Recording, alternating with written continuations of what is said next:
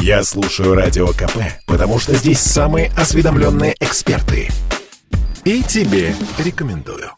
Пандемия продолжается, и значит работники компаний по-прежнему массово уходят из офисов, переключаясь на удаленный формат работы. Но вот куда именно они уходят и откуда работают? Да в общем-то все равно, хоть из своей квартиры, хоть с пляжа в Сочи, хоть из глухой деревни. Главное, чтобы оставались на связи и поручения выполняли. Так считают почти 70% российских работодателей. Эту информацию опубликовал исследовательский центр Суперджоb по итогам опроса, в котором приняли участие тысяча человек из 150 населенных пунктов. Опрашивали спрашивали менеджеров по персоналу, кадровиков тех компаний и предприятий, где есть удаленные сотрудники. Около четверти респондентов, 23%, хотели бы знать, откуда работают удаленные сотрудники. Во-первых, потому что время от времени им нужно в офис ездить. Во-вторых, вообще из соображений контроля и дисциплины. И в этом есть резон, ведь работодатель несет ответственность за здоровье сотрудника в рабочее время. И, конечно, его тревожат случаи из зарубежной практики. Например, когда суд счел падение дистанционного сотрудника с лестницы по пути к рабочему месту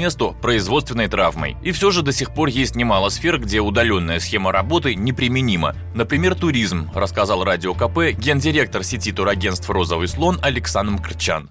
В туризме мега важно иметь личный контакт, если турист и турагент друг друга не знают. Если, конечно же, они знают, скажем, он покупал туристу этого турагента 3, 4, 5 раз турпутевки, то, естественно, они друг другу доверяют и друг друга понимают. Если же это первый контакт, то, безусловно, мега важно, чтобы он был личный, потому что турагент это как некий, э, если хотите, семейный доктор только в туризме, который должен понять человека, что он хочет от отдыха, какие эмоции он хочет получить и максимально подобрать ему то тот тур, который бы отвечал полностью запросам туриста. Вот поэтому совсем удаленка в туризме невозможно, лишь частично.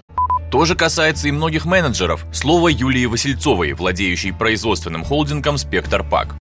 Я не сторонник того, чтобы менеджеры, допустим, работали на удаленке. Мы уже это проходили, так как пандемийный период начался два года назад. Понятно, что все компании вынуждены были попробовать этот формат работы. Но этот формат не показал и не дал нам хороших результатов. Нам важно, чтобы менеджеры, во-первых, выезжали к нашим партнерам и проводили продажи с помощью тестирования и общались именно в отделе продаж. Поэтому я считаю, для производственной компании удаленка это немножко неприемлемо.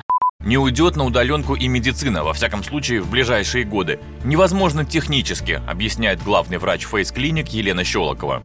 В медицине существует такое понятие, как телемедицина, когда один доктор может помочь проконсультировать другому доктору пациента, а лечить удаленно, без обследования визуального, пальпаторного, послушать его, посмотреть ему живот и так далее, это невозможно. Поэтому медицина еще много лет будет работать без удаленных работников. А я добавлю, что сами сотрудники-удаленщики также не слишком скрывают свое местонахождение, пишет Суперджоb. 27% из них сообщают о нем по собственной инициативе. Василий Кондрашов, Радио КП. Спорткп.ру О спорте, как о жизни.